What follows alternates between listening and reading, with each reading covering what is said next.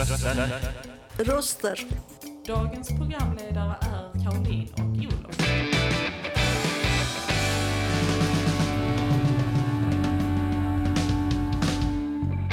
Dina röster i vardagen. Hej och välkomna till dagens fontänbubbel, den sista den här månaden.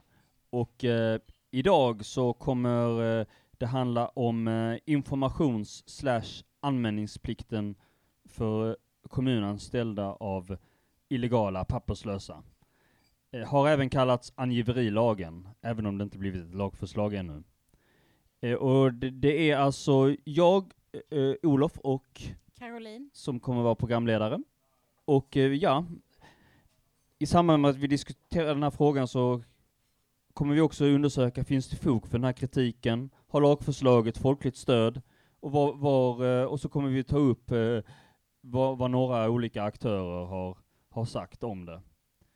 Eh, både, både offentliganställda och eh, in, in, eh, och någon or- en eh, organisation som jobbar med människor och vad som står i avtalet. Men allt detta kommer vi gå igenom noggrannare. Eh, ty, vad tycker du, ska vi lägga på första låten? Det tycker jag.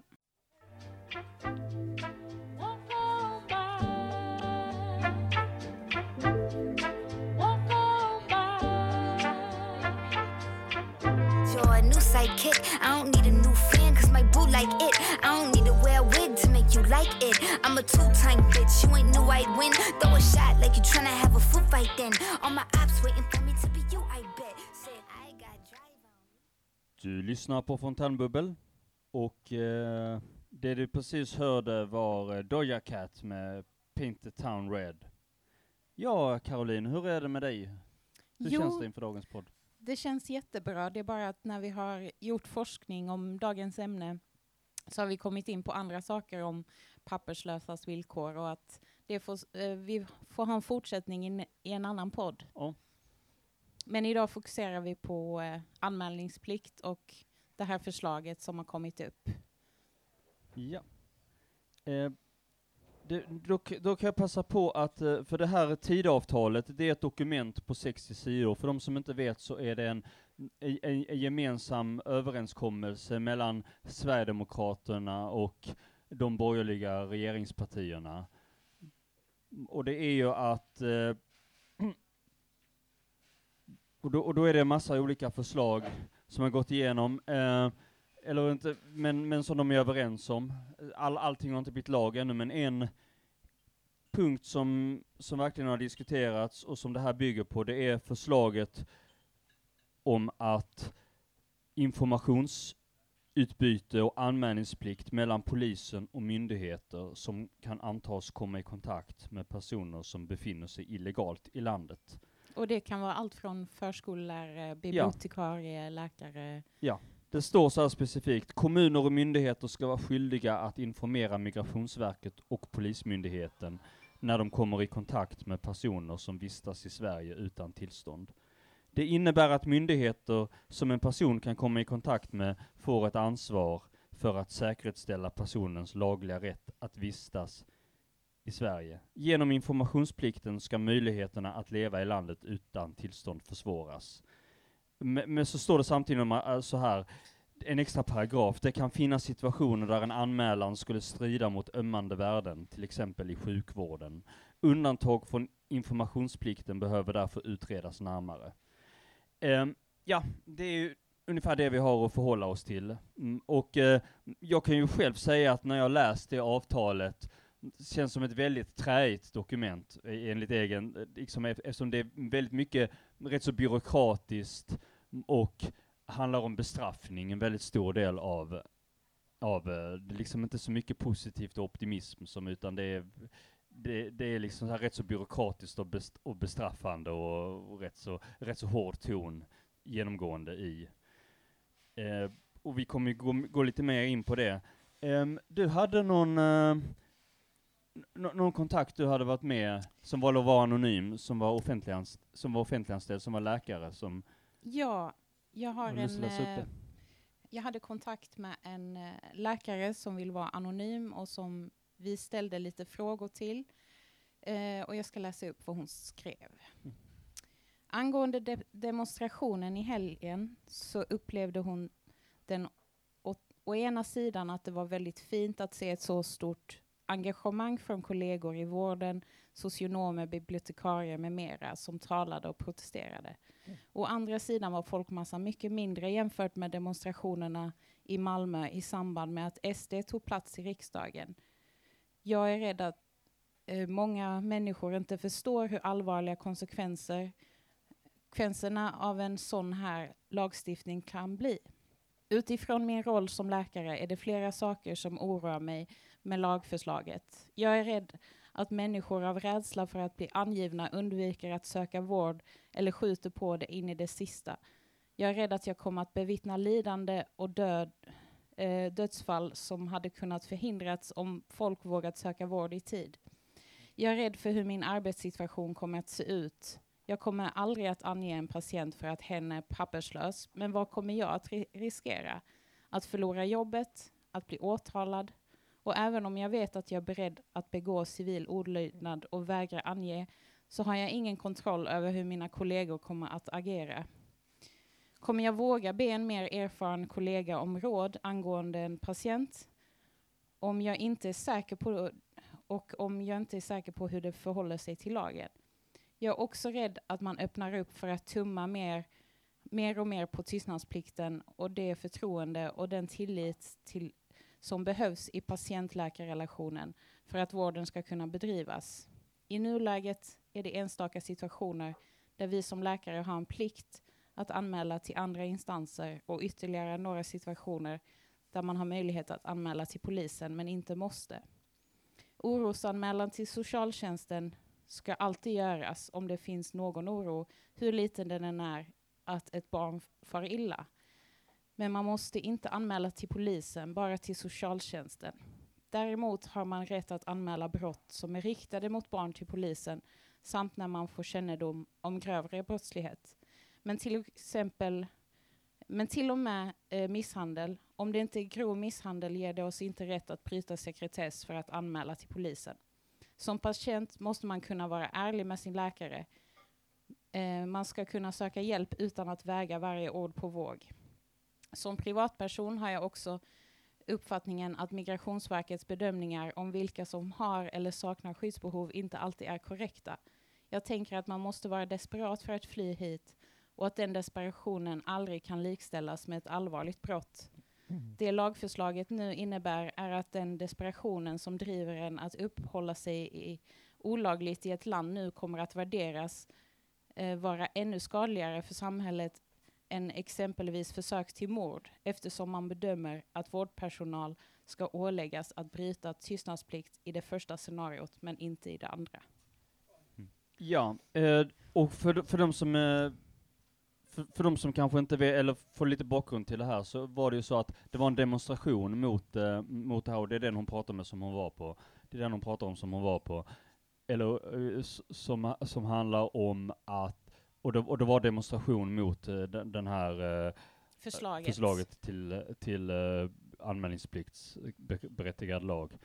Um, sen, sen, är det som sagt, sen vet vi inte huruvida det kommer vara, huruvida de här kommer in i, om, de, om, de, om det kommer beröra läkare och, och, och, och lärare eller så, eller om det kommer att Eh, om det kommer att göra undantagsfall. Men vi kommer gå in lite mer på det snart. Jag tycker vi, vi lägger på eh, nästa låt.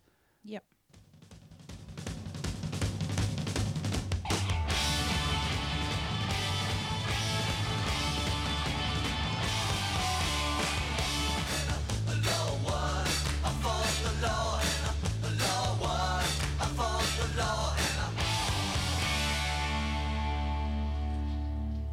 Välkomna tillbaka till Fontänbubbel.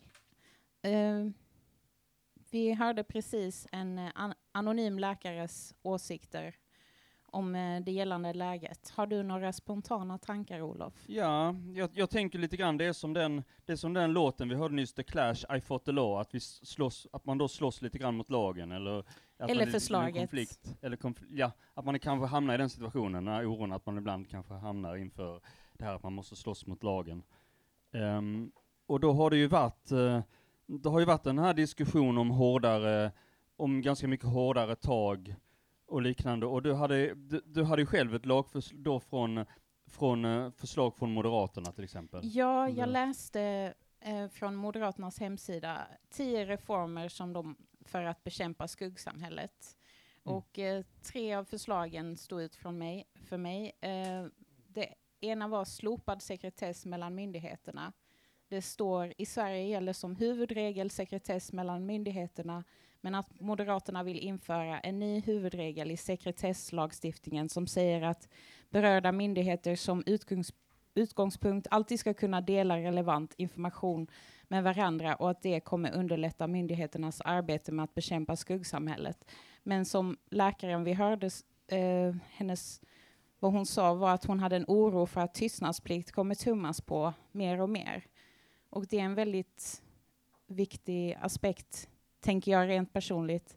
Eh, jag ska inte uttala mig för fontänhusets, men vi som personer eh, jag och Olof, vi är ganska oroliga inför det här. Mm. Eh, en annan av reformerna var att kommuner och andra myndigheter ska ha en plikt att informera Migrationsverket och Polismyndigheten när det påträffar en person utan tillstånd. Och det tredje var att det ska finnas nya verktyg för att över, övervaka personer med utvisningsbeslut. Eh, rörelserestriktion, till exempel krav på anmälan flera gånger om dagen eller att inställa sig på boendet under vissa klockslag. Det kan även behövas elektronisk övervakning, till exempel genom elektronisk fotboja. Och att jag ser det som att behandla dessa människor som fångar, um, det känns väldigt sorgligt eftersom de här människorna, majoriteten av illegala invandrare eller som papperslösa är, lever i misär, misär och oftast eh, blir väldigt utnyttjade av till exempel eh, eh, företag där de ger kanske högst 50 kronor i timmen och Mm. får jobba 12 timmar om dagen och att de flesta är inte kriminella men vill inte bli utvisade. Mm. Så det här leder väl till det här med ett hårdare tag. Hur kommer, hur kommer Sverige förändras i framtiden? Eh, Jag funderade på det här FRA-lagen vi Ja. pratade om innan. Ja. Att, ehm, Och det De- var att det handlar om, det handlar om att, s- att underlätta för signalspaning, eh, att information skulle kunna delas i- mellan myndigheterna bättre. Och eh, ett av kritikernas argument, det var att man var rädd att det skulle, att det skulle läcka till fel, att man skulle delge det till personer som inte, att man inte bara skulle använda det för kommunikation, för, för kommunikation över gränserna, utan att det skulle lämnas till säkerhetspolisen i olika sammanhang. Och nu vet jag inte exakt så, men i vissa sammanhang så har det, har det blivit lite grann som som, som, som, som, som kritikerna eh, fruktade. Men det har ändå fallit i glömska lite grann. exakt, och det, det är det jag är orolig över idag. Att när FRA var på tapeten så var folk så upprörda, men nu tänker man oftast inte längre på det, att det är bara en del av så det är och att det kanske blir så med det här förslaget om det blir lag att Mm. ehm, till slut kommer det vara så normalt att anmäla människor för alla typer av saker kanske. Ja. Men jag kan säga i båda de här fallen så har det, har det funnits, har det funnits eh, något korn av att det har varit ändå något problem, ändå något problem som kan vara rimligt att försöka lösa. Till exempel när det gäll, när det gäller just det, när det gällde då på den tiden debatten om signalspaning. Det var ju för att man, det var ju, det hade ju underlättat att ha lite koll på brott som begås och kommunikationen inom det, alltså för, för, för att ge verktyg för att bekämpa terrorism och liknande. Och samma sak här, även om det inte är riktigt samma sak, så har, finns det ändå någon någon sorts en tanke som är ganska tilltalande att eh, myndigheter inte fattar olika beslut, att någon står för utvisning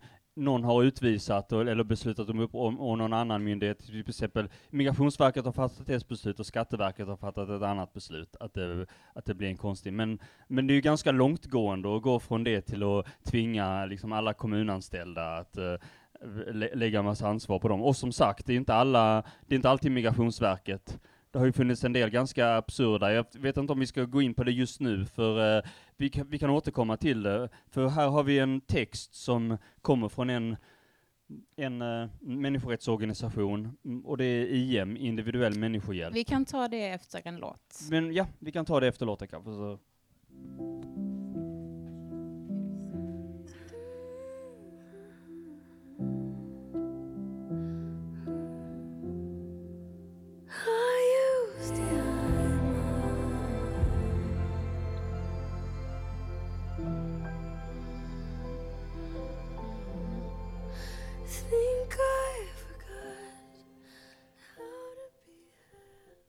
Du lyssnar på Fontänbubbel. Det här vi precis hörde var Billie Eilish med What was I made for? Uh, ja, ehm, då har vi nu kommit till punkten en, uh, det vi pratade lite, nämnde lite grann innan att vi skulle läsa upp en artikel om, uh, från individuell människohjälp. Det är inte en artikel faktiskt, vi, vi mejlade faktiskt om uh, vad de anser om den här ja. anmälningsplikten. Och då, nu ska Olof läsa upp deras svar. Ja. De har skrivit så här, Rubriken Angiverilag, en skam för Sverige om den införs. Det finns många anledningar till att en person väljer att leva som papperslös i Sverige idag. De som har fått avslag på sin asylansökan och väljer att stanna i Sverige ändå. I den, I den extremt utsatta situation det innebär har en befogad rädsla för att åka tillbaka till sitt hemland. RFSL eh, har till exempel visat hur as asylansökningar avslås för hbtqi-personer, trots att de riskerar allvarlig förföljelse, tortyr och dödsstraff på grund av sin identitet i sitt hemland. Eh, och så finns det en artikel om det länkad. Eh, papperslösa är en av de mest utsatta grupperna i Sverige idag. En angiverilag skulle leda till en större utsatthet. Den lilla trygghet som till exempel skolan innebär för ett barn skulle helt tas ifrån dem. Den lilla rätt till vård som papperslösa får skulle äventyras. Förslaget om en angiverilag innebär att anställda inom vård, omsorg och skola ska anmäla papperslösa till polisen, vilket riskerar att allvarligt skada förtroendet för staten och skapa en än större splittring i samhället. Med denna lag skulle Sverige bli ett angiverisamhälle, där personer skulle misstänkliggöras och anmälas i de få trygga rum de har. Det skulle också innebära moraliska, etiska och regelmässiga konflikter i förhållande till till exempel tystnadsplikt hos de tjänstepersoner som förväntas anmäla. En angiverilag äventyrar demokratiska principer och mänskliga rättigheter Människorättsskyddet innebär att svenska staten har åtaganden i internationella överenskommelser om att säkerställa mänskliga rättigheter för alla människor som befinner sig här. Det vore en skam om Sverige skulle införa lagar som innebar kränkande av grundläggande rätt till vård och skola. Ja, eh, låt, och så till sist, låt det aldrig komma en dag när Sverige inte värnar de mest utsatta om mänskliga rättigheter. Har du någon tanke om det här? Ja, jag delar den oron de har och jag... Vi, vi läste någonstans att någon jurist, var det i något juristförbund eller någonting, hade sagt nej men varför ska man demonstrera? Det här är inte ens en lag som ska trädas i kraft just nu eller är trädd i kraft. Ja, det, stod, det var någon i Svenska Dagbladet som, där det var någon jurist som sa eh, till någon som heter Patrik Bremdahl, docent i konstitutionell rätt vid Uppsala universitet. Eh, ja, och, och som, som sa så här att det känns väldigt märkligt att ha beslut om att inte följa något som inte finns. Det finns inte ett lagförslag utan bara ett tilläggsdirektiv om att utreda frågan. Men eh, jag, och det är ganska byråkratiskt kan Det är väldigt tycka. byråkratiskt och väldigt torrt. ja. Att, eh, det känns som många sådana personer tar ut liksom känslor och visst, känslor är inte alltid bra, men liksom civilkurage och aktivism och stå upp för det man tror på, det, det är bland det viktigaste Mm. tycker jag. Ehm, och att visa att man inte visa att man är upprörd även om det kanske kommer bli lag till slut, men visa var man står. Och det är så viktigt med människor med civilkurage och som Mm. kommer be, begå civil olydnad om det, eh, om det Mm. händer. Men sen å andra sidan så är vi, vi är två personer som är väldigt emot det här. Men det kanske finns andra i rummet som är för det och vi välkomnar er att senare i programmet eh, komma upp och, och berätta er sida och vi kommer inte att hugga er för det. Nej, nej. Det är en trygg plats Men, att eh, diskutera. Ja. Jag skulle säga det, jag har, li- jag har lite kommentarer på den här, eh, alltså i- in, inte kommentarer direkt på artikeln, men mer jag vill diskutera utifrån den här artikeln som står. Svar. Ja. ja. Och det är att, eh, en sak som är viktig att komma ihåg är att eh, vad det hela har föregåtts av, alltså de flera, flera under, under, de dec- under flera decennier innan det här, att det har varit en fråga om papperslösas rättigheter och att eh, det har riktats en del kritik mot Sverige för att vi inte har, eh, för att, för att vi, för att vi har eh, varit ganska hård mot, mot papperslösa och inte och inte, och inte gett samma rätt till vård som, eh, som, som många organisationer ändå förväntar sig. Ehm. Ja, och just det här att um, enligt lagen så får man gratis vård om det är vård som inte kan vänta. Som vi säger Ja. om, om något väldigt allvarligt. Det är inte kanske Ja. någonting som det har gått med några månader, men när det Ja. blir ohållbart. Ja. Och att det är, det är väldigt sorgligt. Och, då, och det kan man säga, det, det, det infördes en liten det infördes en liten förändring då 2013 som, där, det var, där det gjordes lite tyd, tydligare, den här rätten till vård som inte kan anstå. Att det blev lite grann en ny praxis, även om det inte var så annorlunda, men också att, att barn, att det, det, det, skrevs in lite mer skydd, garanterat skydd än tidigare Ja, för att barn det skulle... stod eh, att barn mellan 6 och 18 får gå i Mm. skolan, eh, men att de inte omfattas av, eh, av eh, vad heter det, Mm. skolplikten. Men, så att barnen har vissa rättigheter, men de vuxna Mm. har inte det. Och då kan man ställa som frågan, då kanske folk kanske frågar, men, men det är väl klart att om, om man då vistas här illegalt, då, då, då är det väl klart att man kommer och det är väl klart att man, om man är ändå ill- illegal, då kan man inte vänta sig alla legala rättigheter, kan säkert användas som argument. Men ett motargument då, det är ju att de inte är, att barnen inte till exempel kan hjälpa, dels den här aspekten att eh, att akut, vi är alltid tvungna att, re, vi, all, vi måste alltid rädda människor vid liv, vi kan inte veta allting om alla människor, så vi, Mm. sjukvården är absolut tvungen att rädda. Men också det här att barn inte ska behöva straffas för vad deras föräldrar, om deras föräldrar kanske har, kommer och flyr någonstans och inte är högre, att, att även barnen ska straffas genom att de ska flyttas ut, skjutas ut ur samhället. Att det inte Ja. är rimligt. Men de har också använt det som argument att de har, alltså Tidöpartierna, att de vill komma till rätta med skuggsamhället. Ja. Och då undrar man, menar de att det är bättre att bli utvisad till Afghanistan då, än, än, att, eh, än att leva med lite stigma i, i Sverige, men ändå klara, men ändå klara sig? Ja. Det är en fråga vi måste fördjupa oss i i framtiden också. Exakt Ja. liksom, vad kostar detta samhället? Det, det är svårt att få eh, verklig information om eh, exakt vad de här utgifterna blir. Men eh, Mm.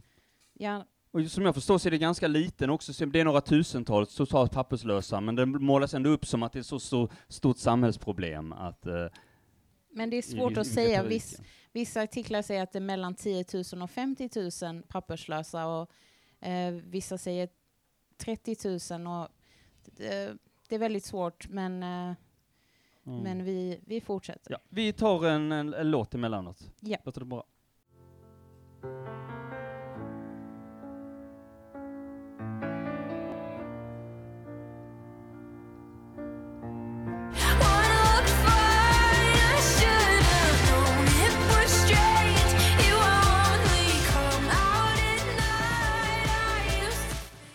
Du lyssnar på Fontänbubbel och det vi precis hörde var Olivia Rodrigo med Vampire.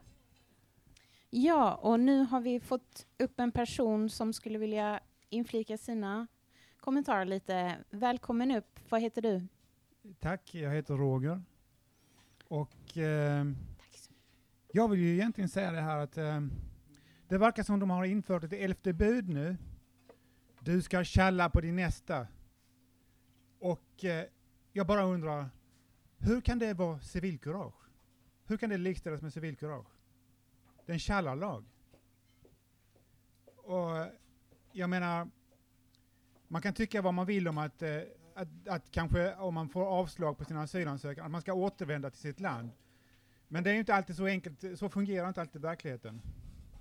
Men jag tänker att, eh, att eh, vad skulle jag säga, eh, jag har tappat tråden. Jo, men det är viktigt med... Jag tänker på ci- civilkurage som att det är civilkurage att inte ange, men de kanske ser det som civilkurage eh, att det, ange. det, det kan man ju inte göra, det kan man ju inte se det som. Det är ju De- omöjligt. De kanske ser det som ett sätt att stötta staten och stötta Sverige. Eh, Ja men det är inte civilkurage, för civilkurage kräver faktiskt att det är något slags moral i det hela. Men har de Okej. argumenterat för att det skulle vara civilkurage bakom? Ja men du sa ju själv det innan att eh, de hade sagt att eh, det, vi gör det här egentligen för deras skull liksom. För, Ja, Ja. För, sådär lite grann i den stilen. Mm. Ja. Men jag tänker att eh, eh, om det nu är så att de genomför den här, att de inför den här lagen, så eh, eh, då eh,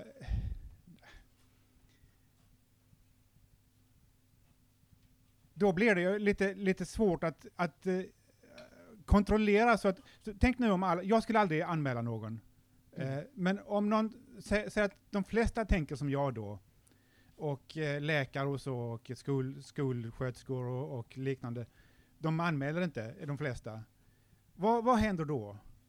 Jo, kan ni tala om det för mig? Då är det väl likadant som det har varit. Eh, Mm. att jag vet inte om de skulle ändra lagen då eller att det bara är att det blir inte mycket förändrat. Eller förutom att de här får, människorna får straff om de blir påkomna med att undanhålla den här informationen. Det är ju en eh, konsekvens av det hela, de kan få ett Mm. straff. Ja. Men samtidigt så kanske de står upp för det, det de, att, att de, de vill inte tjalla på någon. ja, men till exempel det är svårt också för Ja, det är individer, till exempel om vi, vi tog exemplet när vi diskuterade detta om en fembarnsmamma som är ensamstående och jobbar och är rädd att om hon inte anger så kommer hon få problem och det kommer påverka henne och hennes barns liv. så är det ju. Mm. Men alltså, om de då inte lyckas med att få människor till att ange, Mm. vad händer? Jo, de kommer att framstå som de saknar kontroll, Mm. som de är maktlösa. Och Mm. vad kommer att hända då? Ja, är det en retorisk, retorisk Ja, fråga? det kan man säga. Låter att, väldigt retoriskt. därför att eh, det som kommer att hända då, det är att eh, de här människorna som, som, som kommer att drabbas av den här lagen, Mm. de kommer att se att de saknar kontroll. Vi kanske har en chans här i Sverige i alla fall. Då kommer det att få motsatt effekt mot vad de vill. Mm. Du förstår vad jag menar? Ja. Jag tänker lite grann, jag vet inte hur mycket vi har nämnt det men hittills, men eh, det, det, det, det finns i alla fall en risk för att det kan ha en normerande effekt om till exempel, om till exempel det blir okej för k- kommuner inom de som är anställda i vissa, ja, att, att det sipprar ner till befolkningen i allmänhet, att folk, skammen bakom att tjalla, eller så som man kallar det, att den blir mindre, att det, det, att det kanske blir större benägenhet till angiveri. Och det finns säkert de som, som hoppar, det finns säkert de som, räk, som vill att det ska bli så att Och det de hoppas jag verkligen inte. Och det för- hoppas jag verkligen inte heller. Nej, för att eh, det behövs människor som... all- om vi ska ha något hopp om det här landet så måste det finnas människor som står upp för det de tror är rätt och riktigt. Oavsett vad det är. Alltså, för det, det är liksom som att begära av en kristen då, liksom att ja, eh, du, eh, du, får inte, du får inte följa eh, Jesu bud. Mm. Eh, vad ska de göra? Ja, nej. De måste ju göra det. Ja. Jo, exakt. Vill du stå kvar medan vi bjuder upp Tony? Ja, ja visst. Välkommen Tony. Tack så mycket. Hej. Ja. eh, Jag tycker ju eh, att eller allmänheten tycks tro att folk åker hit för att det är trevligt i Sverige. Det är lugnt och fint här. Men de flyr ju faktiskt från någonting. Det är ingen som vill lämna sitt hem frivilligt utan de, de är tvungna till det. Det handlar inte om att man ska flytta hit för att bara njuta av livet. Det är bra om de gör det, men det är det som är punkten egentligen. Och någon angiveri- angiverilag kommer förmodligen inte inträffa överhuvudtaget. För att eh, det hinner inte bli någon lag innan nästa val. Och Mhm. de kommer inte sitta kvar då. Tror du det? Det, Ja, Det verkar ju så, för jag hörde ju nyss på nyheterna att eh, eh, eh, visserligen var Sverigedemokraterna näst största parti. De hade väl 17 eller 18 eller 19 procent. Och Socialdemokraterna hade 30 procent. Ja. Och Ja. borgarna hade då gått tillbaka. ja, de tappar ju två partier nästan. Kristdemokraterna och Folkpartiet. Tänker du på något annat om det här förslaget? Ja, alltså. Det är så dumt och klockan stannar nästan. Att överhuvudtaget föreslå en sån sak i ett svenskt samhälle. Det kommer inte... Men, alltså folk i allmänhet kommer aldrig acceptera det. Finns det något positivt med det som till exempel de säger, eh, de som är för det, att det kommer bli ett tryggare samhälle för alla, också för dem, men också att det blir lättare för att eh, folkräkningen, liksom att veta hur mycket människor det är i Sverige och så här. Det är, det är ju en petitess tycker jag. Det, det handlar om, vad sa vi, max 30 000 kanske. Ja. Jo precis, och med tanke på att vi är typ 10 miljoner i Sverige Ja, så är det, så är det en väldigt andel. liten del och eh, Mm. påverkar inte folkräkningen särskilt mycket. Och eh, Det är mindre än en ge, promille. ge dem uppehållstillstånd så kan vi räkna dem också. Det är mindre än en promille alltså. Ja visst. Ge dem uppehåll så får, så får de komma med i räkningen. Sen, sen är det också lite lurigt att de, håller, de vill inte tala klarspråk, att de hänvisar att ja men det är ett lagförslag och man kanske ska Mm. utreda om det finns möjlighet till ett undantag för ömmande fall. Men det gör ju också att de, de, hamnar, de som är anställda hamnar i en jobbig situation, i en, i en ovisshet, att de inte vet, ja men vad kommer gälla? Det, det är ungefär som, eh, Eh, alltså det, det är ungefär som eh, skatteregler vid, eh, vid regering, regeringsskiften, liksom att de inte kommer veta vad, vad, vad som gäller, att till exempel företag inte kommer veta vad det här På samma sätt så kommer kommunanställda inte veta vad som, vad som gäller, vad har jag för plikt, hur långtgående är det här och vad har jag, vad har jag för ansvar i det här? Och det kan ju användas också som ett verktyg eller ett vapen mot eh, regeringen. Om, man, om de vill det kan de ju göra det ju. Alltså, du, jag förstår inte det här, liksom, hur menar ni att jag ska göra och så. Liksom. För det, det, när man tänker på, på en läkare till exempel som är på en akutmottagning. Mm. Hur ska han göra? Ska han då ta reda på, oj den här personen här som ligger och förblöder här, är han verkligen en svensk medborgare? Ja, det får vi kolla Ja, upp. fast det kommer de nog ha i och för sig, när man De går och anmäler sig så har man... ingen ID.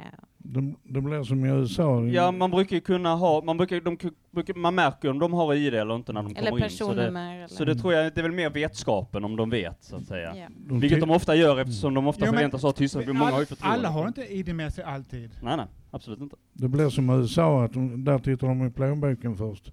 Här tittar de i passet. Ja. Jag tänkte att vi lyssnar på en låt och Japp. sen så går vi vidare i diskussionen. Ja,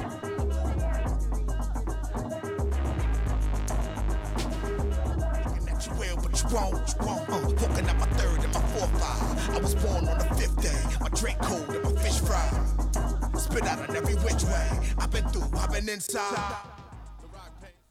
Du lyssnar på Fontänbubbel, det här vi precis hörde var Armand Hammer med The Guts, The Gods Must Be Crazy. Ehm, ja, vi har två nya gäster här. Vill ni presentera er? Ja, jag heter Margita. Och du heter? Eh, Mikael heter jag. Jag har suttit och lyssnat lite på er nu och eh, dels så reflektionen den här mannen som skrev i Svenska Dagbladet då att man eh, demonstrerar innan det liksom har blivit något. Eh, det upprör ju mycket. Mm. Det, det, jag vet inte hur jag ska förhålla mig till det men samtidigt så såg jag också när vi började förbereda podden så stod det hur gör man i andra länder? Jag vet inte, den punkten kanske föll bort. Men det är ju intressant hur, hur sköter man saker. Jag kan ju inte stanna i ett land bara för att jag vill eller Nej, men du, eh, Olof, tog upp ett exempel eh, under veckan om Ungern. Ja. Kommer du ihåg? Ja, lite smått sådär att det, det var, det var någon sån här att man skulle, det, det var angiveri så att säga, eller liknande, motsvarande, inom parentes, eh, mot personer som inte följde den ungerska livsstilen. Och det var från 2014, som är, och nu, men nu successivt har den utökats mer och mer till att gälla, till att gälla, man får inte, om man anses hota kärnfamiljen till exempel, att så har det blivit så här liksom hets mot eh, hbtqi-personer. Men, men där var det in, intressant att hon som är, hon som är den, den nya Eh, presidenten där ändå, alltså han eh, Orban leder ju fortfarande, Viktor Orban leder ju fortfarande, styr eh, indirekt genom parlamentet, men, genom parlamentet där, men, men hon ändå har pausat, bestämde sig för att lägga in ett veto för att för att inte driva igenom ytterligare förhårdningar. Och där kan man säga, det, det kan väl liksom, det kan man ju se som ett litet hopp, tänker jag, att det ändå finns krafter, så, att det ändå kan finnas plats inom, inom regeringen som ändå har vissa gränser. Är det något mer du tänker? Jag tänker alltid, men tack. Tack. Ja, eh, vad har du som du vill tillägga? Jag vill säga det att jag tror att de som eh, har den här idén att införa den här lagen, de har ingen aning om hur det egentligen fungerar eller hur det ligger till. Därför att i vissa länder så är, är det lag på att man måste ha ett ID-kort. Det är det inte i Sverige. Att eh, de tror det är att man måste ha ett ID-kort för eh, polisen kräver det alltså. Eh, men det är, det är inte så i Sverige. Nej. Eh, och, och då är- det så här att det här med angiveri alltså, att man ska ange vem det är liksom. Att det kan ju lika gärna vara så att de som är, som kallar sig, eller de som man menar är papperslösa, de är inte papperslösa egentligen. Det är bara att man vill inte identifiera sig. Mm. Mm. Ja men absolut. Att, att det är egentligen så här är det att när man, eh, när man föds så blir man egentligen adopterad av staten. Alltså när mamman kommer till BB och föder sitt barn så överlämnar hon barnet till, till staten och, och staten ger barnet ett personnummer. Och då blir det här barn, då får det här barnet eh, medborgarskap då. Så att eh, vara förälder är inte samma sak som att, att vara mamma eller pappa då. Eh, förälder eller kallas det nu, det heter förmyndare då.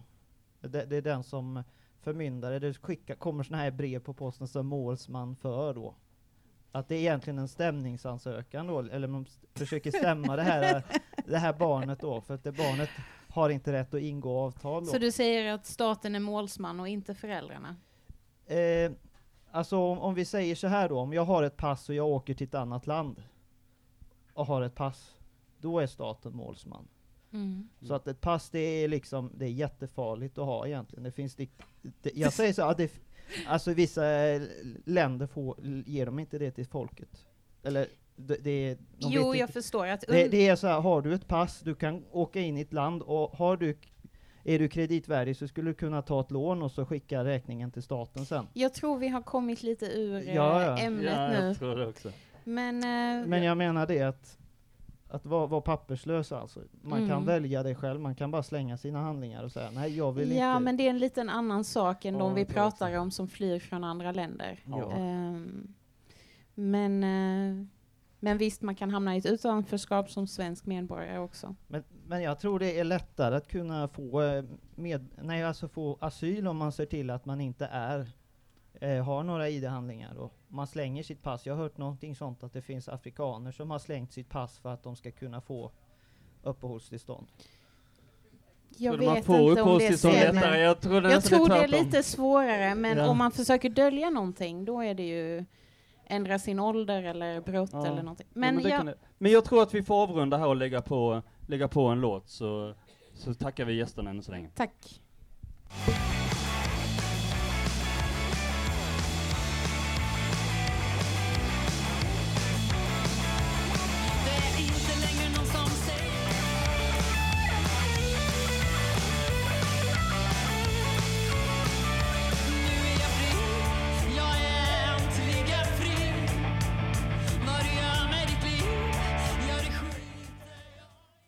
Lyssnar på Fontänbubbel och det vi precis hörde var Belta 53 med Fri.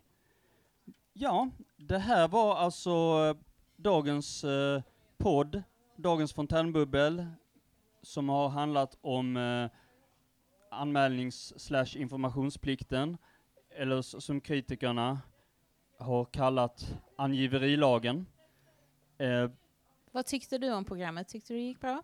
Ja, jag, tycker, jag är rätt nöjd. Jag tycker det, det finns massa aspekter att ta upp så att säga i det Ja. som gör att man kan få prata om även någon annan gång till exempel hur det är att vara papperslös. För det finns så mycket man kan fördjupa sig i det området. Absolut, det varit ett väldigt Och också- intressant och- ja, ämne. Och också den frågan vad som är när det gäller utvisning och sånt. Alltså att det ibland, ibland kan finnas gr- grunder, lite, ibland som är, kan vara ganska godtyckligt. Vad, vad som gäller att, vad som, ge, ge, vad som klassas som att vara här illegalt så att säga. Absolut. Ehm, ja, vi, vi tackar så hemskt mycket gästerna som är här. Margita, Mikael, Roger. Roger, och Tony. Ja. Tack så mycket. Ja, vi ses nästa vecka. Hej då! Hej då. Nu lägger vi på sista låten. Och det är KOs, eller Kios Sambony. Ha en fin vecka. Any idea of the chaos you have caused around here? Nobody knows what you're doing. That's exactly the way I like it.